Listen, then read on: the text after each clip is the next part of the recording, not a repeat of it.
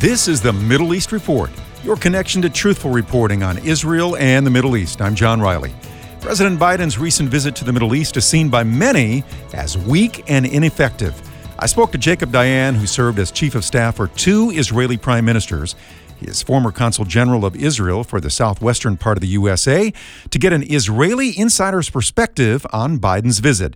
Dayan said the USA is trying to get its credibility back in the Middle East. They wanted to leave the Middle East, and actually they left the Middle East by leaving soldiers from Afghanistan, but it left a huge perception of weakness of the United States in the Middle East. And actually what brought back the United States and the Biden administration to the Middle East is actually two nations. One is Russia and the other one is China. Russia, because of the Ukraine-Russia war, the aggression of Russia over Ukraine and the prices of oil that went up so much. And Biden understood that if he wants to have more oil and make sure that the prices are going down, he has to talk to the Saudis. And the second reason is China, because once the United States left the Middle East, they left a vacuum. And as we know, in geostrategic relationship, there is no vacuum. So to this vacuum, China penetrated, and especially to Saudi Arabia,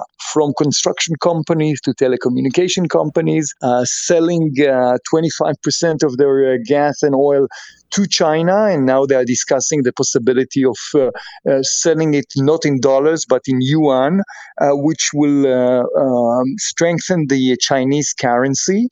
And more than that, they are actually talking about arms sales between China and Saudi Arabia. And listen, the United States understands that if they leave completely the Middle East and if they leave this perception of weakness, they are bound to lose to China and Russia. And because that's an international war, they cannot leave the Middle East. They have to, in order to preserve not only the values of the United States, but also the interest of the United States. So they have to be present as much as possible in the Middle East. What is it that concerns Israel, if anything, about the insurgence of China and Russia into the Middle East?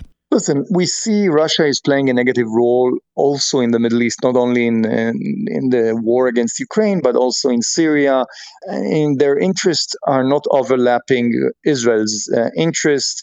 We saw now just the summit between Iran, Russia and Turkey, them dividing Syria into zones of interest. They control Syria.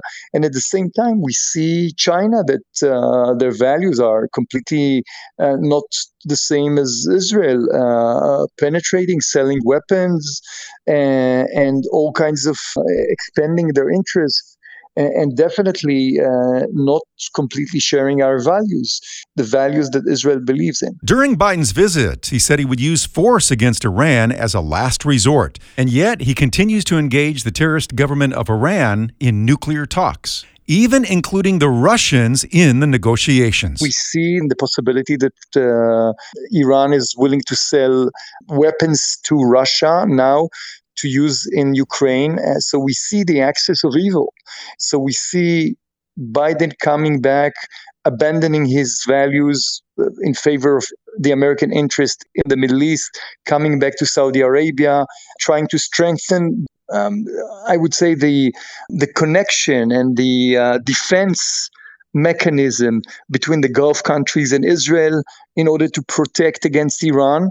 But unfortunately, at the same time, he's determined to sign the nuclear deal with Iran, which would leave the Middle East here to fight Iran. So this is, in a way, a contradicting thing.